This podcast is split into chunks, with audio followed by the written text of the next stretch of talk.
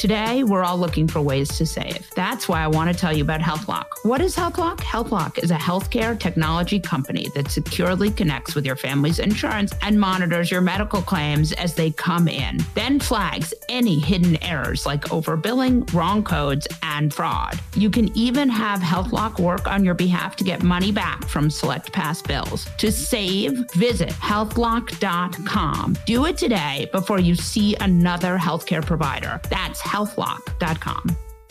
You know you've got a comeback in you. When you take the next step, you're going to make it count for your career, for your family, for your life. You can earn a degree you're proud of with Purdue Global. Purdue Global is backed by Purdue University, one of the nation's most respected and innovative public universities. This is your chance. This is your opportunity. This is your comeback. Purdue Global, Purdue's online university for working adults. Start your comeback today at purdueglobal.edu. When you buy Kroger brand products, you feel like you're winning. That's because they offer proven quality at lower than low prices. In fact, we guarantee that you and your family will love how Kroger brand products taste, or you get your money back. So next time you're shopping for the family, look for delicious Kroger brand products because they'll make you all feel like you're winning. Shop now, in store, or online. Kroger, fresh for everyone. Hi, I'm Molly Jong-Fast, and this is Fast Politics, where we discuss the top political headlines with some of today's best minds. And armed MAGAs are camped outside drop boxes in Mesa, Arizona. What an excellent show we have today. New York Times Magazine and National Geographic writer Robert Draper, author of the book Weapons of Mass Delusion When the Republican Party Lost Its Mind, is going to come by and tell us all about, well, Exactly that. Then we'll talk to Congressman Patrick Ryan, who represents New York's 19th district, about his competitive race. But first, we're joined by Countdown host Keith Olbermann, an iHeartMedia podcast, which you can hear Monday through Friday each week. Welcome to Fast Politics, Keith Olbermann. Uh, my pleasure to be here, and you hear Ted, Ted, uh, Ted in the background may not be happy about this. I'm not Ted sure. the I- dog. I am usually the one with the barking dogs in the background, so this is very nice for me. I have well, you haven't heard them bark yet. They can really bark. There's four of them, first of all. We're going to talk a little bit about what's going on, the many exciting things that happened this weekend, starting with Nazis in LA. Yeah, I just I just wrote that up for the for the podcast. It's just it, it's not a surprise. Nobody should be surprised. It's Southern California, where I lived for for ten years. It's one of the hidden racist and anti-Semitic enclaves, and maybe not often that that hidden Yeah. uh, in the country. But the the point is that all of these groups and and Trump's fascists are moving together. I think a little bit faster than a lot of people expected. As in his reelection announcement was supposed to wait till after the midterms. So was the whole the Jews run everything and we have to we have to throw them out of the country, which is basically what this message is. Those guys are from the ones who hung the banners uh, from the 405 freeway overpass. Yeah, the 405. Yeah, that's a, a group of about 12 guys called the Goyim Defense League. Great. And yeah, and they're, I mean, these were guys who were banned from YouTube in 2010. So they're Imagine how bad you have to be to Yeah. be banned from YouTube at all. Yeah. That's right. But when they had a hundred hundred people using YouTube, they were banned from it. I, I come back to the one thing as a as a as a Gentile that I do not understand about this entire equation of anti-Semitism. If you believe this, if you believe somewhere that what you are spouting about Jewish people is actually true, um, how is it possible that you don't expect to be thrown from that overpass? I don't know. I, don't, I mean, it's like it's are, shouldn't you guys be in? Shouldn't Kanye West be in hiding somewhere by now?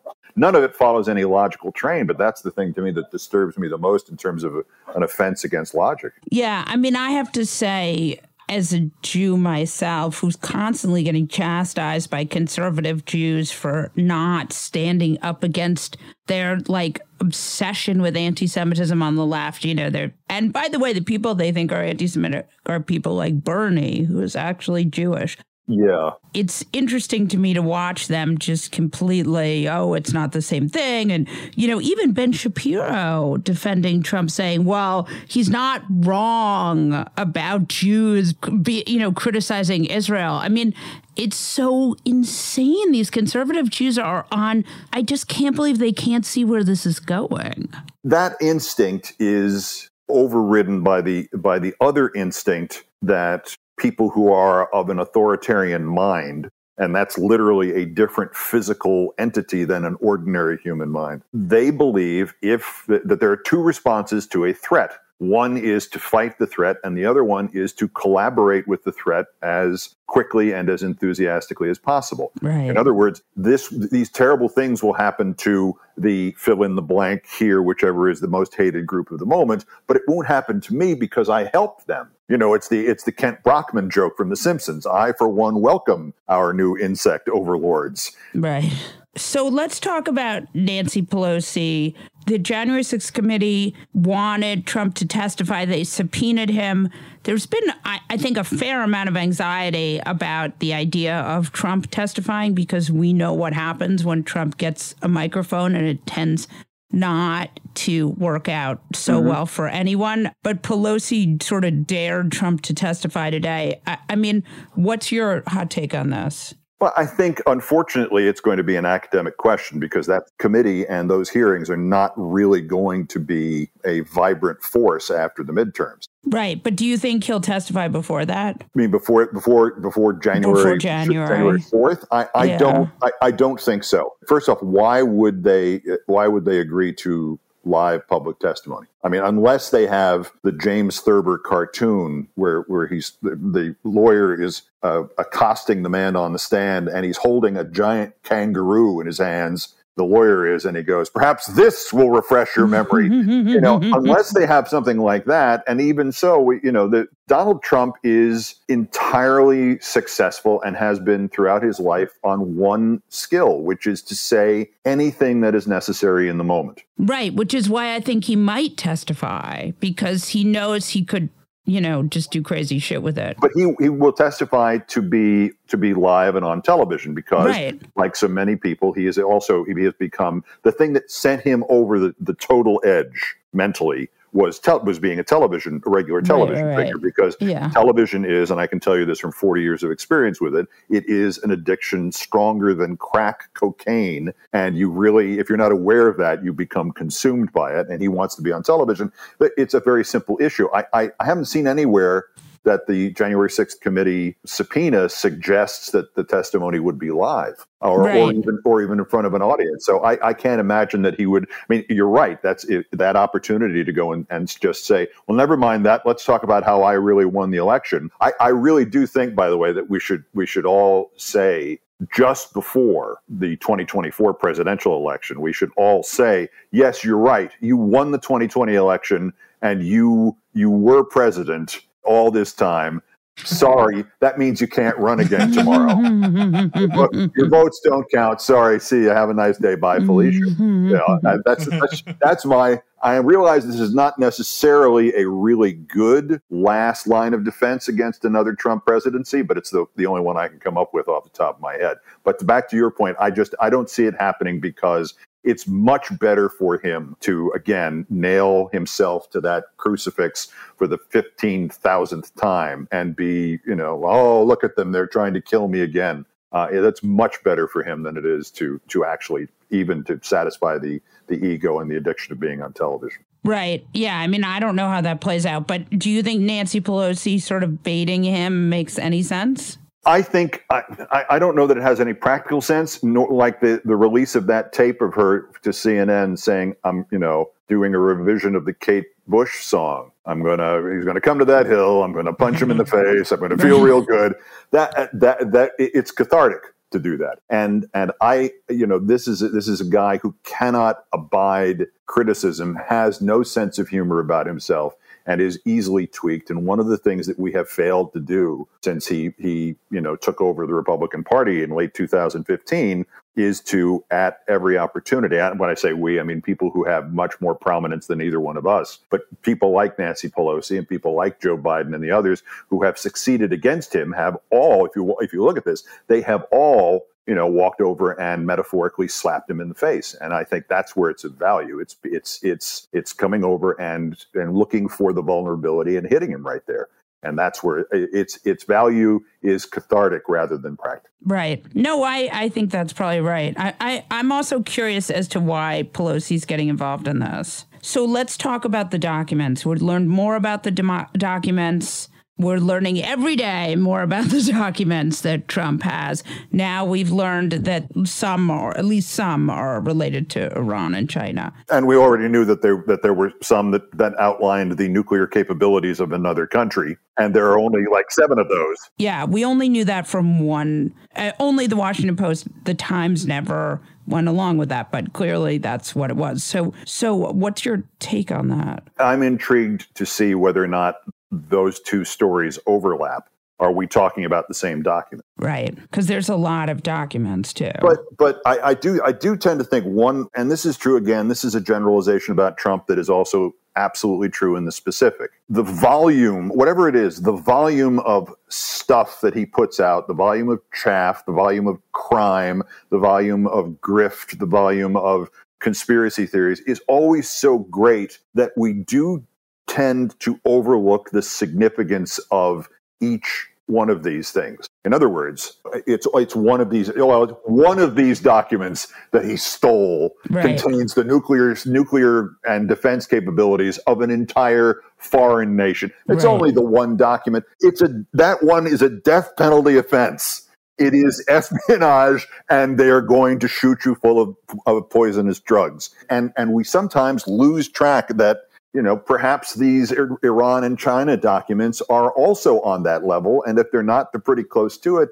These are these are perhaps the three greatest espionage crimes in American history and and we we get we it gets lost. Well, he stole hundreds of documents, and some of them were some of them were just the quick, you know, the directions through the underground tunnels to the Burger King. Here's the White House. Well, okay, I'm not that worried about that. Yes, when they when the guy fired hundred shots, like well, he fired hundred bullets. He only killed three people. That's yeah, the same thing to it, right? I mean, that it's this sort of Steve Bannon flooding the zone with exactly. shit strategy. But that, but that's it. See, I don't. It's not. It's Steve Bannon may have applied it to to politics and particularly the Trump campaign, but that's the Trump.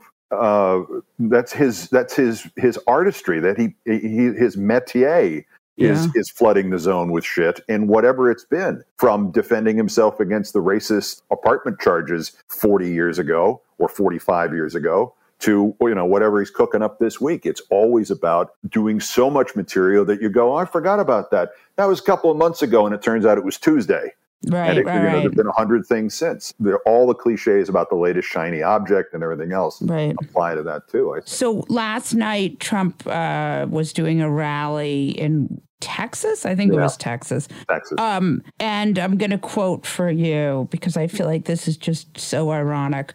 You and by the way, every time I forgot because I haven't written about Trump's speech in so long, but every time you read a Trump quote, oh. you have to get used to the way he Englishes. Mm-hmm. Uh, you know, in this country, they leak all over the place, even on the Supreme Court. Yeah. I, I don't think you leak on it, but okay. Well, he had some, somebody he had complained about somebody leaking on him. Yes. Last week, and I thought I thought we had solved the P tape thing. Right. By go. the it's way, always back to the P tape. By the way, you have to find the leaker of the Supreme Court.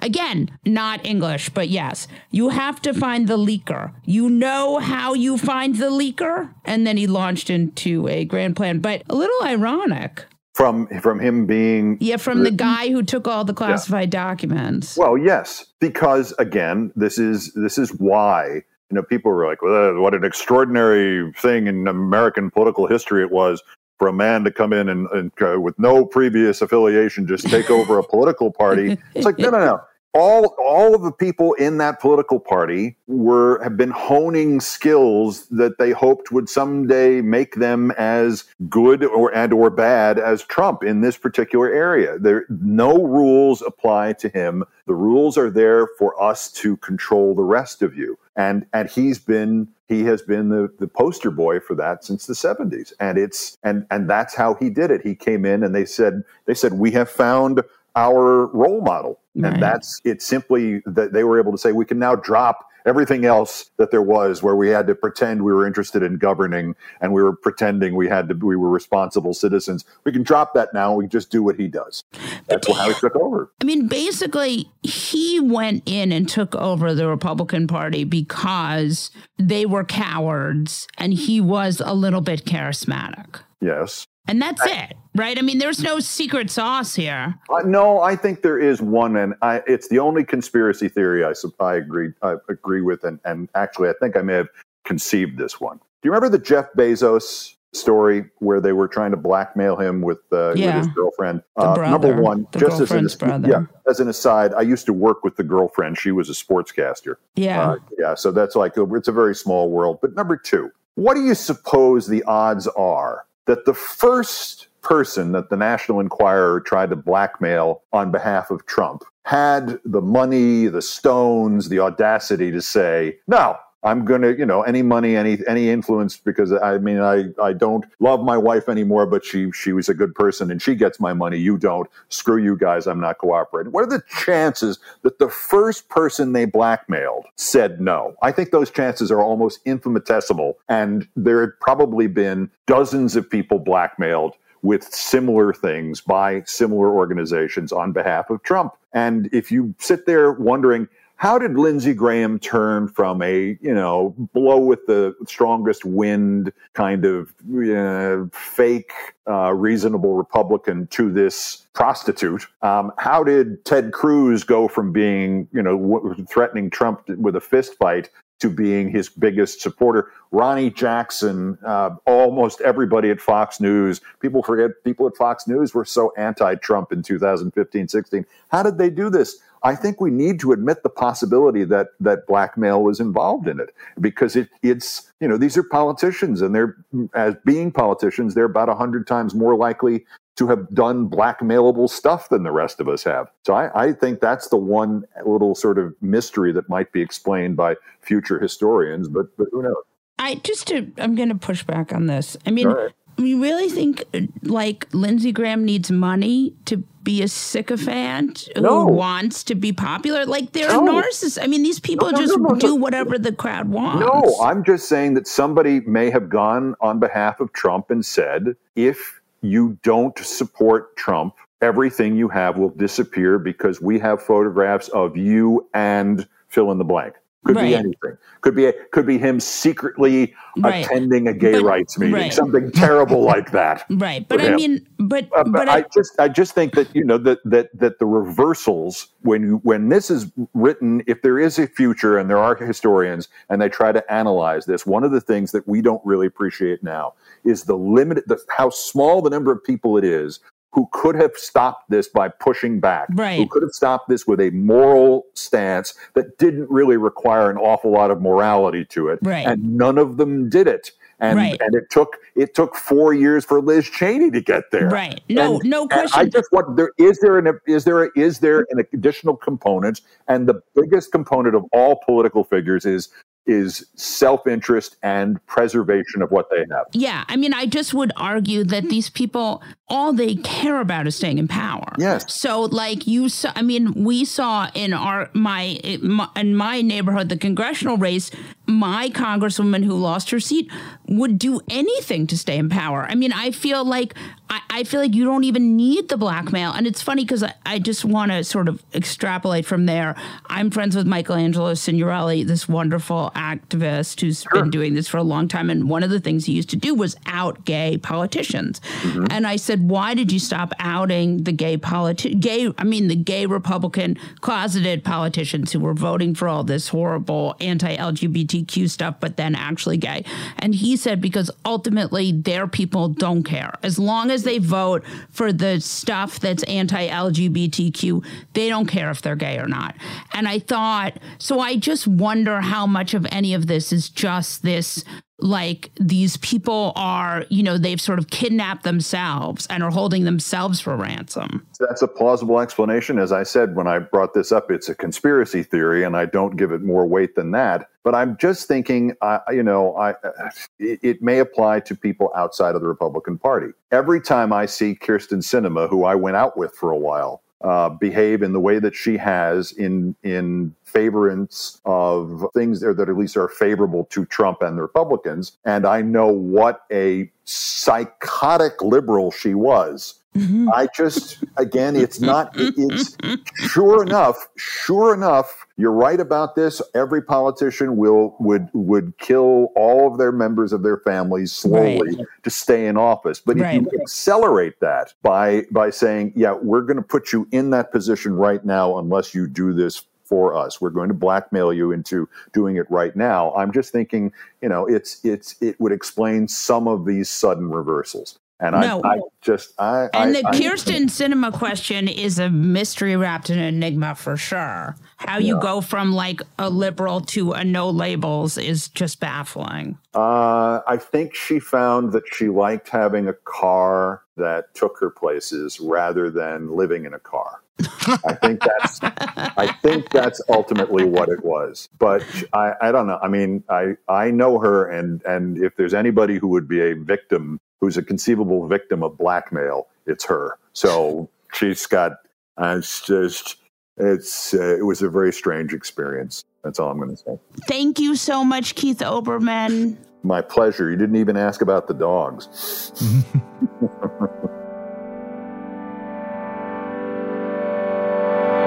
AI might be the most important new computer technology ever. It's storming every industry, and literally billions of dollars are being invested.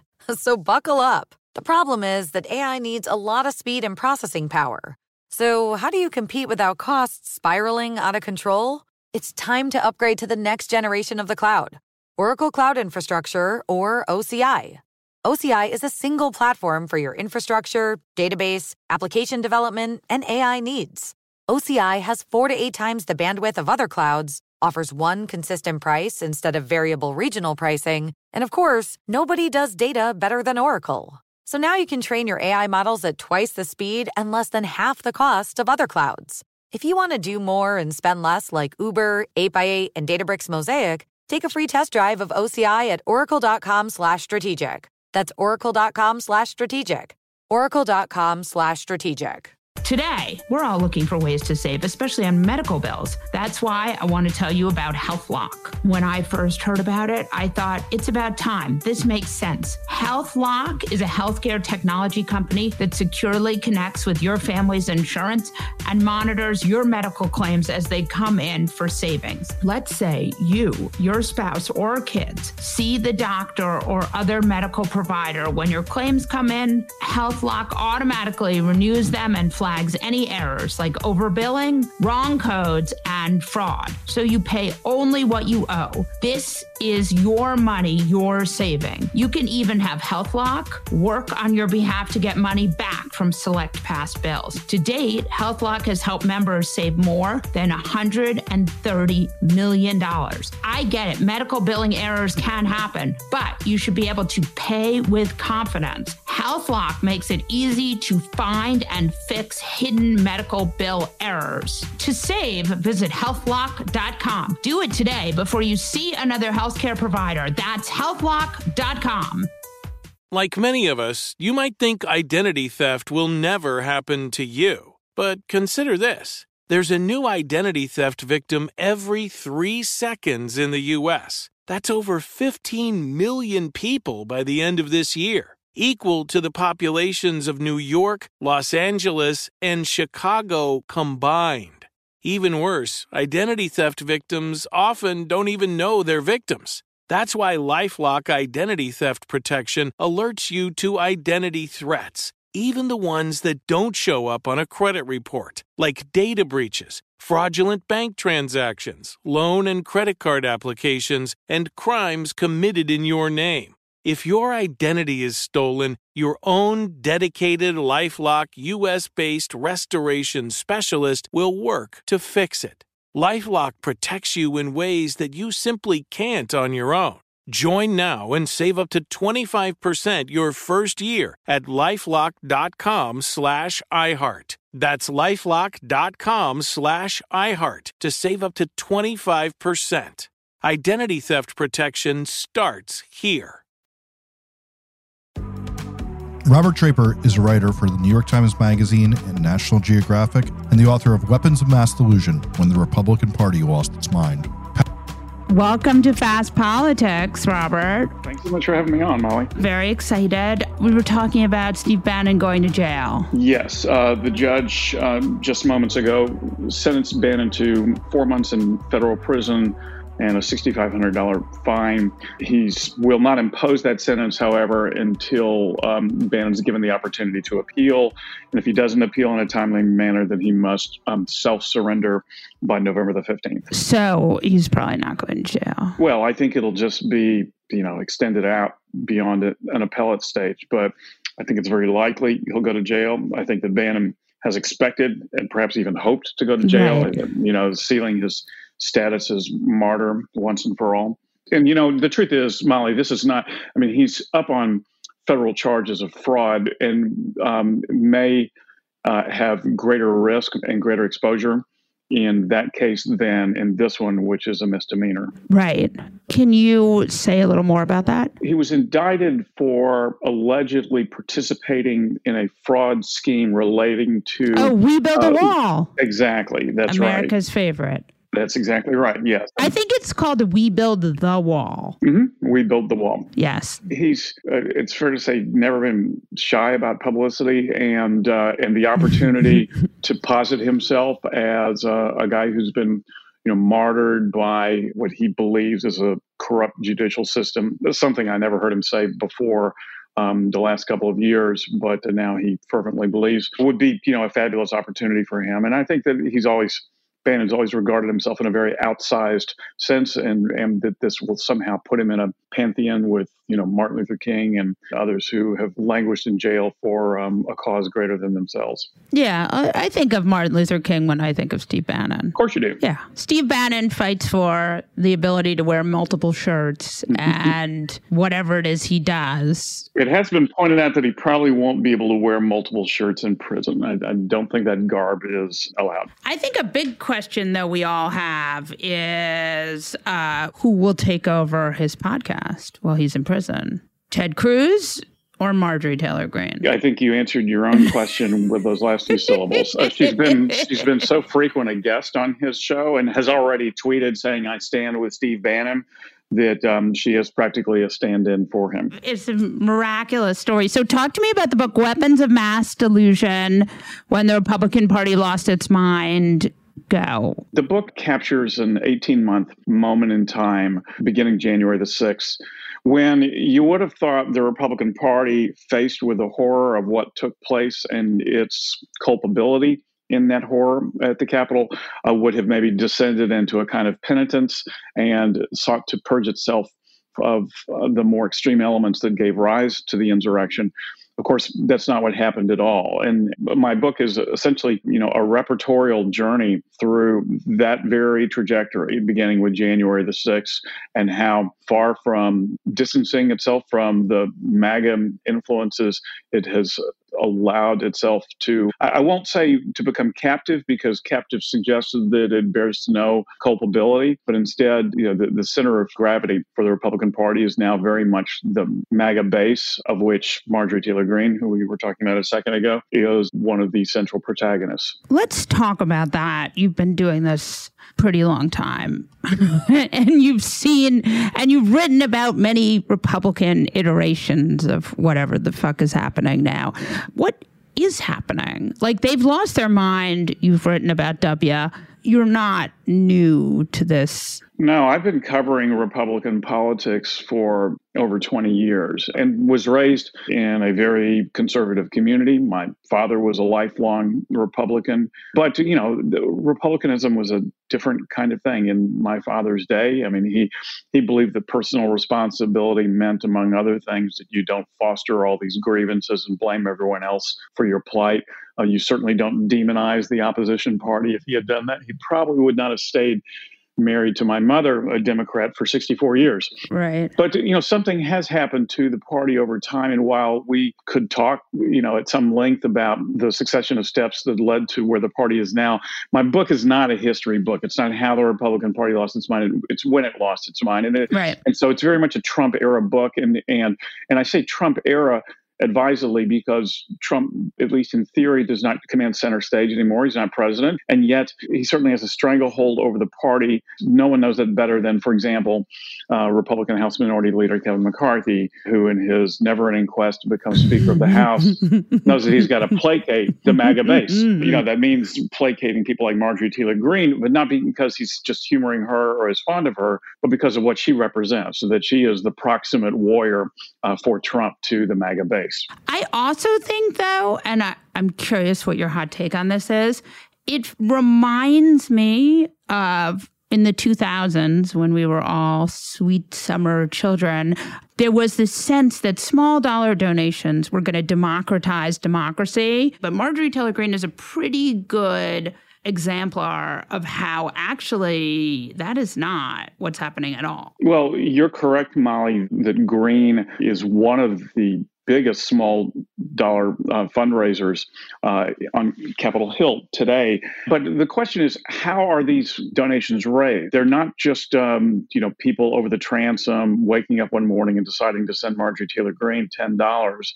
It's because they have seen one of her tweets comparing Biden to Hitler, or suggesting that Alexandria, or explicitly saying that Alexandria Ocasio Cortez is a communist and um, and uh, them being sufficiently agitated to believe that civilization hangs in the balance, that they'll, they'll then donate portions of their retirement to someone like Marjorie Taylor Greene in an effort to stand up in what they believe is this kind of existential Book of Revelations style battle. I do still, you know, root, at least in theory, for the positive force that small dollar donations can be up against PAC money, but it does not necessarily mean that these are being um, solicited in a good faith manner. And Greene is a great case in point of that. Yeah, that's a really good point. I think about somewhere, and we were with a bunch of older people and someone was saying, well, they've all been radicalized on Facebook. What happened, man?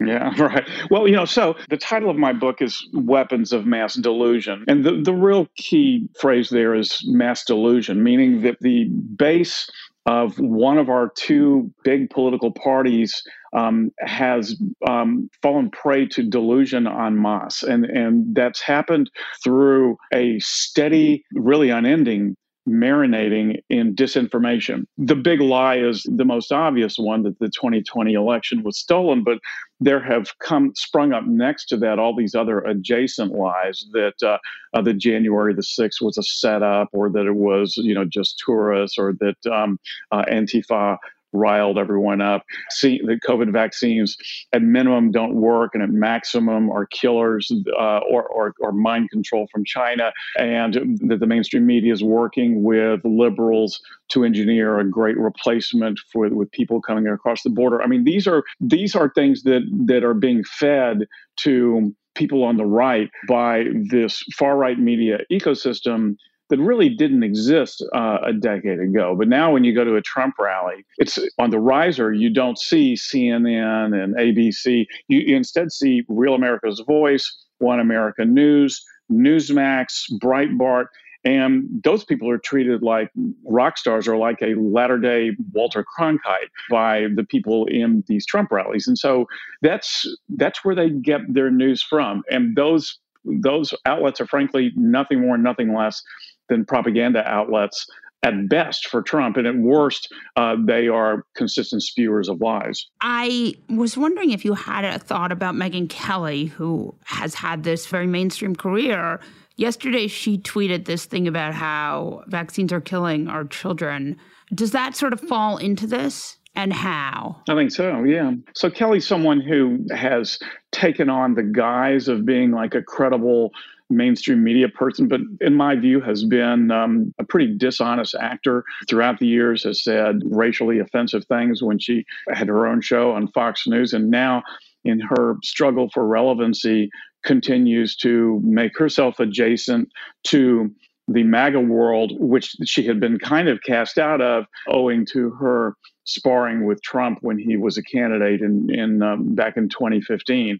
And yeah, I mean, this what what she's saying there relating to vaccines sounds very similar to what you hear Arizona gubernatorial candidate uh, Kari Lake say about in Arizona we're not going to stab you know uh, these vaccines into our precious babies. We are not going to put those filthy masks on their faces.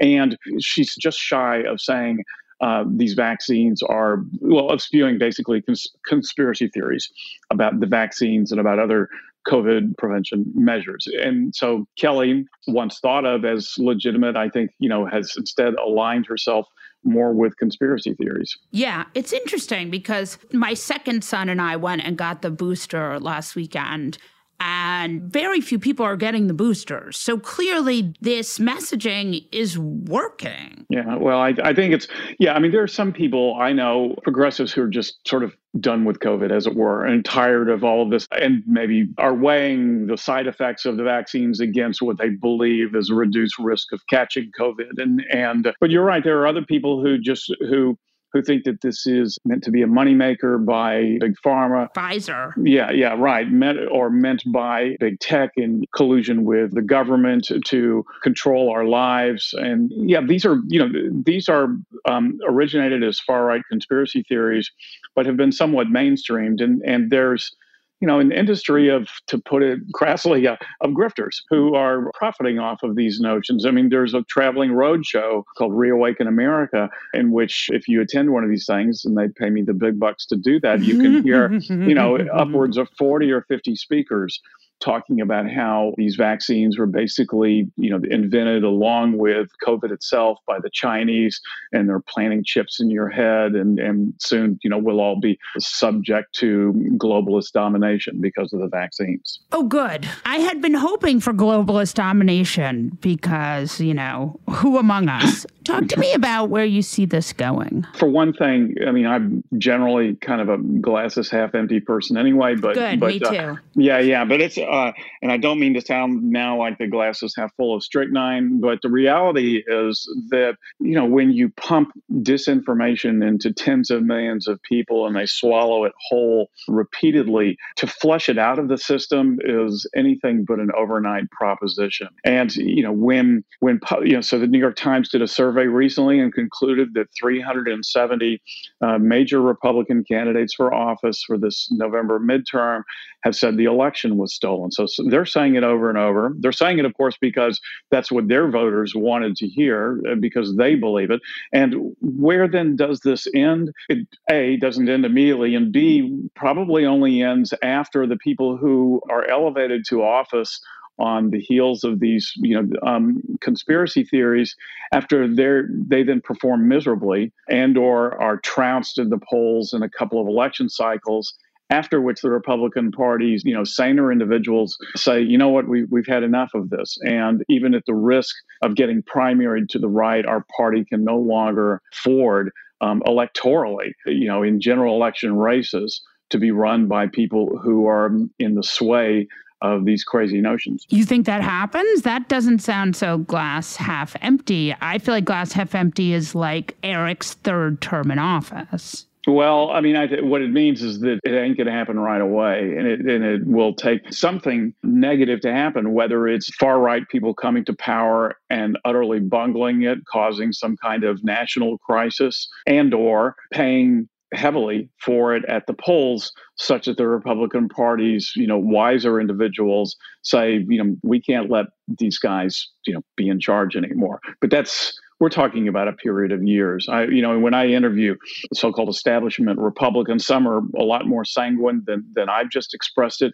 but most of them basically saying that's going to we're we're just going to have to lose for a while. You know, we don't want to lose, but realistically, when I'm you know look down into my soul and see you know what it will take to exercise ourselves of of this particular demon, we'll have to learn the hard way, and that's from being defeated. I still think that's in some ways weirdly comforting. Yeah, I, although I'll say, Molly, that one party rule is not good no matter what the one party is. No, agreed, agreed. And I don't think we're going to have one party rule. I think we're going to have one normal party and one crazy party. But I do think you're right. And the whole system is set up to be two parties. I'm curious to know Speaker of the House, if the Republicans are able to use their gerrymandering to take the House uh, will be the Speaker of the House. Remember, you have to tell me this, and I will then torture you years from now if you get this wrong. No pressure. All the House Freedom Caucus types, like you know Matt Gaetz and Marjorie Taylor Greene and all that, for all of their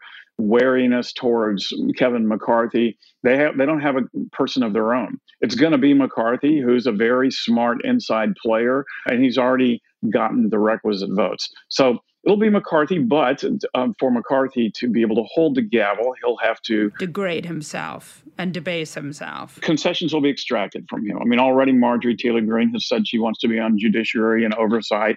He's going to let her do that. The chairman of judiciary, that'll be Jim Jordan in exchange for his support. And so I don't see that he'll be either a strong or an effective speaker, but I do think that he'll be the speaker. You want my hot take? Yeah, sure. Elise Stefanik. Oh, I think you, you you're on to something. I mean, I you know, and, and I've also heard that Scalise, who hasn't oh, made yeah. any kind of Machiavellian move as the as the number two person, nonetheless will be there standing if McCarthy goes down in flames. The, the conservatives still don't really trust Stefanik. You know, there's uh, right. You know, they they know that she is not crazy enough. Well, and also not a new entry to their world. I mean, she was she was a you know moderate mainstream Beltway Republican until 2019. So there actually are some Republicans, some conservatives on the Hill who have memories that extend beyond three years.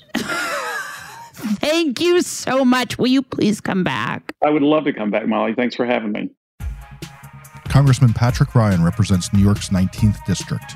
Welcome to Fast Politics, Patrick Ryan. Thank you for having me. So, you are the now congressman from the great state of New York. You won Antonio Delgado's seat in the 19th district, a very swingy district. How did you do it? We certainly surprised a lot of the supposed experts, uh, if there are any of those left in politics these days. We really ran the campaign more from the gut and the heart than from the typical polling and triangulation and watering down because it was just such a moment of intense feeling in response to the Dobbs decision, in response to other Supreme Court decisions, in response to the January 6 hearings, just sort of this crisis of democracy moment and we really centered that and, and specifically centered unequivocally fighting for reproductive rights and abortion rights in the campaign. And uh, we pulled off this what was certainly seen by outside folks as an upset victory. And i think it says a lot about where the country is and also what november is going to look like despite again some of the you know what we're hearing in press and, and media right now. I want to dig down on that. You're saying and you're saying this from your own experience, pretty recent experience, that voters care about choice and not falling into an authoritarian state more than they care about gas prices or the same. I think actually the framing that it's a choice really doesn't give people nearly enough credit. Because it's like in all of our daily lives, we can hold multiple things at the same time, right? Um, and particularly to force people, which is basically what the Republican Party, or at least the extreme right, which is most of it these days, uh, of the Republican Party, wants to do is basically they're saying, okay, either you can pick putting food on the table or you can pick having access to reproductive care, but you can't have both. That's not who we are as a country. And we actually really centered both fighting for reproductive rights and other fundamental freedoms and rights, and also delivering on relief. And both are necessary, and neither alone is sufficient to meet the moment. I mean, I think fundamentally the fallacy here is that Republicans will somehow do something to stop inflation that Democrats wouldn't do. I have yet to see Republicans do anything but tax cuts for rich people. So, ergo. Exactly. And the oldest trick in the book, obviously, talk about the problem over and over and over. Of course, that's the first step is identifying the problem. But then what are you going to do? And actually, I think even more importantly than what are you going to do, what have you done in your life, in your career as a human, as an elected official to make people trust that you're with them? Like I think distrust in a lot of institutions, certainly politics right now, is so high. I really talked a lot about what I've tangibly done to help provide relief. In my last job, I was a local elected official up here in the Hudson Valley, north of New York City. I talked about cutting our gas tax in half at the local level, which provided a lot of immediate visceral relief for people. I talked about this really serious fight we're in with our local utility that's been price gouging people above and beyond the already high increases in utility costs. And those kinds of very tangible, I get where you're at. I am fighting for you. I'm fighting also for myself because I'm experiencing the same in my family pressure. Like that values level connection before going right to policy, I think is is so important to really authentically connect with people. So you were losing in the polls by as much as 10 points. He explained to me this is it's kind of incredible, right? The first poll in our race, so this was a really quick race too. It all started in May. Right. And then the election happened in August. So it was like a very rapid pace of everything. The first poll that came out, we were down 14%. And all right. the all the conventional wisdom was you know don't invest a lot of energy and resources in the special election. Focus on because i we knew i was going to have to run again in november which we're now 18 days out from. But who's counting? But who's counting? You know for a whole bunch of reasons both sort of political strategy wise but also just morally.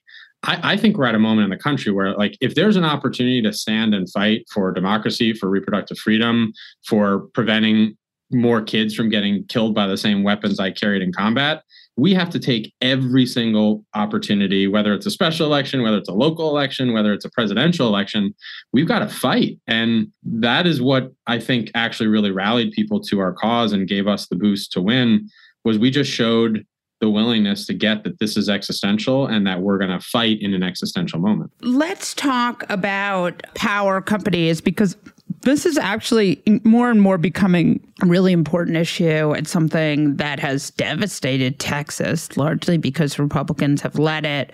And we're seeing it in California. It's a real problem. How is the government going to negotiate with the companies to avoid price gouging, to keep, you know, the lights on now that climate change has, you know, created these temperatures that are, I mean, what are you seeing and w- what is your plan? No pressure. also, we need a really good answer for this even though it's a very complicated question. Go. I mean, I think we what we've lost sight of in the country and certainly in, in, our area here, these are public goods, right? And in New York, they're public utilities.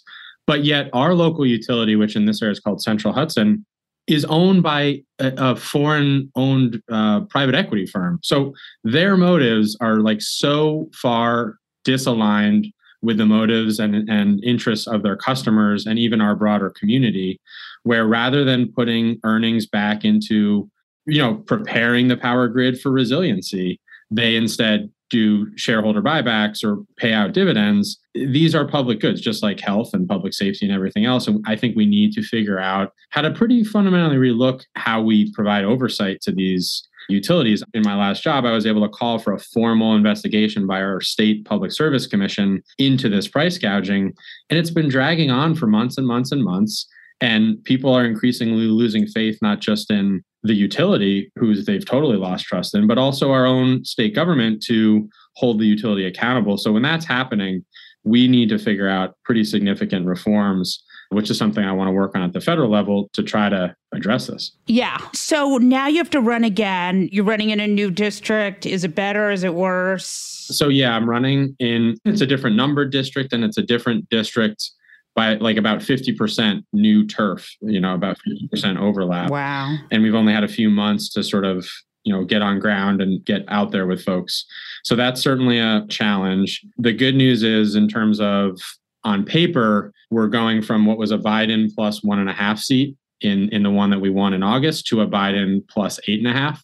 So certainly we start with some kind of structural advantages there. But that being said, I think this is going to be a tight race. We're, you know, on the kind of top 10 or 20 most competitive House seat list of, of all the different ratings groups.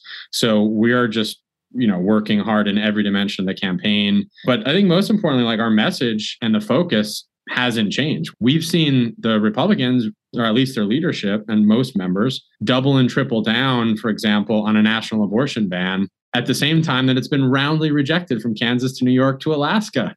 So the fight's even more existential, I think. And we just have to do the work to help remind people of the stakes. The big takeaway for me from our special was certainly it was about fighting for abortion rights, but people got that it was much broader than that. People got that if you could come for those rights for tens or hundreds of millions of women and people in the country, it's pretty easy to then see where we go next. And it was even telegraphed in, in, some of the decisions. No question. I mean, the big question that all of us in the media industrial complex, and obviously there is no media industrial complex, but has the mood shifted from August when you won your special to now? We can all agree that no one trusts polls, right?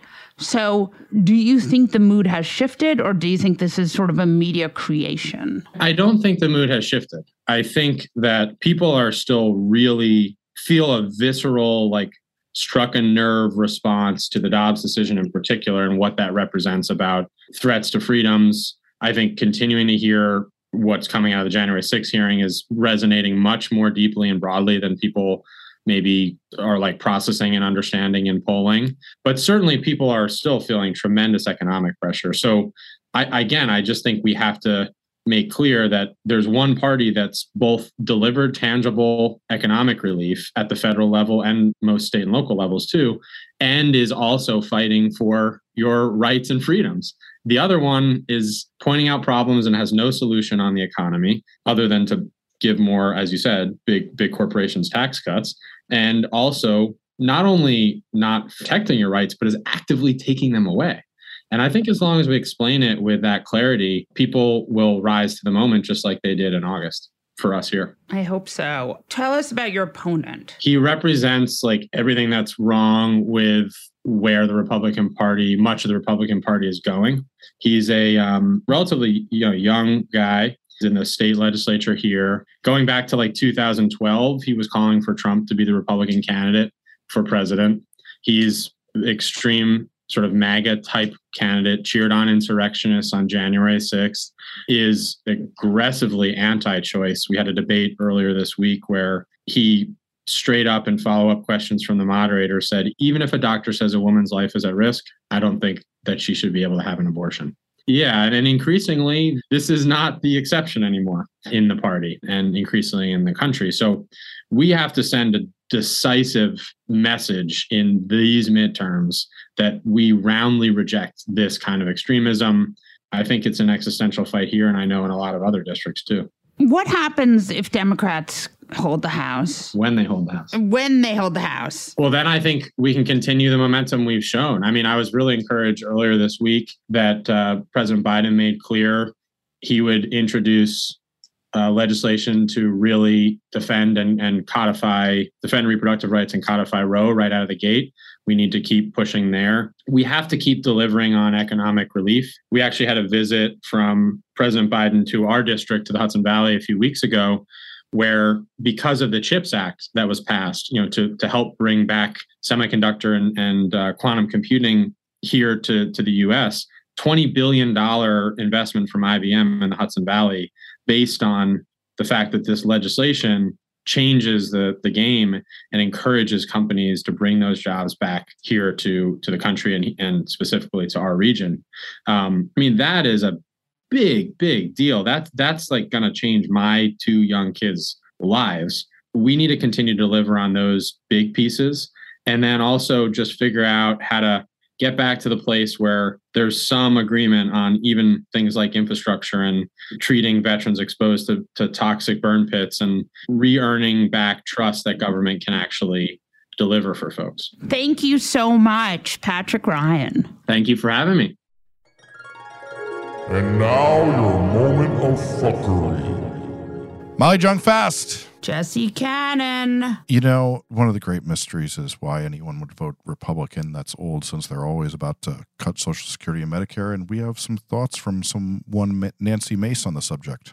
Kevin McCarthy suggested that if uh, your party wins back the House, uh, he would refuse to lift the debt limit unless Democrats in the White House agree to spending cuts. Are you on board with that plan? Are you willing to risk the U.S. defaulting on its debt as leverage uh, to impose these spending cuts? I support that strategy because, look, at the end of the day, when COVID 19 happened, you had the federal government and state governments to literally shut companies down. Businesses had to make tough decisions about how they were going to keep their doors open. And the federal government uh, just kept getting record revenue year over year and hasn't had to make those tough decisions. And I can tell you, I sit on the oversight committee where we look at waste, fraud, and abuse at the federal agency level. Yeah, they're going to try to cut Social Security and Medicare. That's like the worst kept secret of this midterm elections. It just astounds me that this isn't a thing that Democrats just push and push and push, whereas Republicans try to find every wedge issue possible. Well, this is a real thing, as opposed to all the stuff Republicans are talking about in the midterms. I think that um, if Republicans win back the ha- House, besides the fact that it will be the greatest three three ring circus since Barnum and Bailey, it will also be that um, very likely we're going to see Republicans go after all the social programs. They have and always will be here for tax cuts for billionaires and not much else. Republicans plan to undo the social safety net is today's moment of fuckery. That's it for this episode of Fast Politics.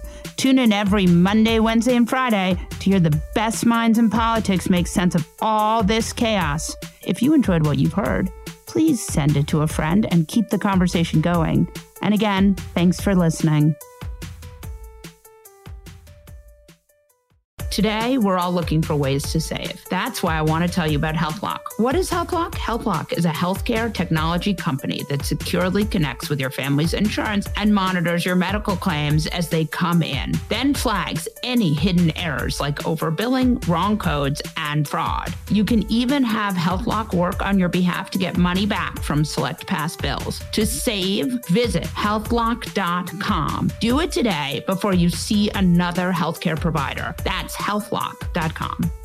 If a new house is on your wish list in the next five years, grow your savings faster and experience your dreams with an Ohio Homebuyer Plus account from Kemba Financial Credit Union. A savings account specifically designed to save for a new home where you can earn 7% APY, a $500 matching bonus, and a $1,500 mortgage closing cost credit. Learn more at Kemba.org. Offer expires March 31st, 2025. APY equals annual percentage yield. Restrictions apply. NMLS 292230. Equal housing lender. Federally insured by NCUA. Are you still searching for your perfect place to call home? Well, now is the time to buy at Fisher Homes. If you're looking to move in before the end of 2024, May could be your last opportunity to start building your dream home and close before the year's end. If you're hoping to move in even sooner, Fisher Homes also has homes that are move in ready and waiting for you, where you can start enjoying the benefits of homeownership even faster. Schedule your personal tour with a new home advisor today at FisherHomes.com and make this spring the season you find your perfect home sweet home.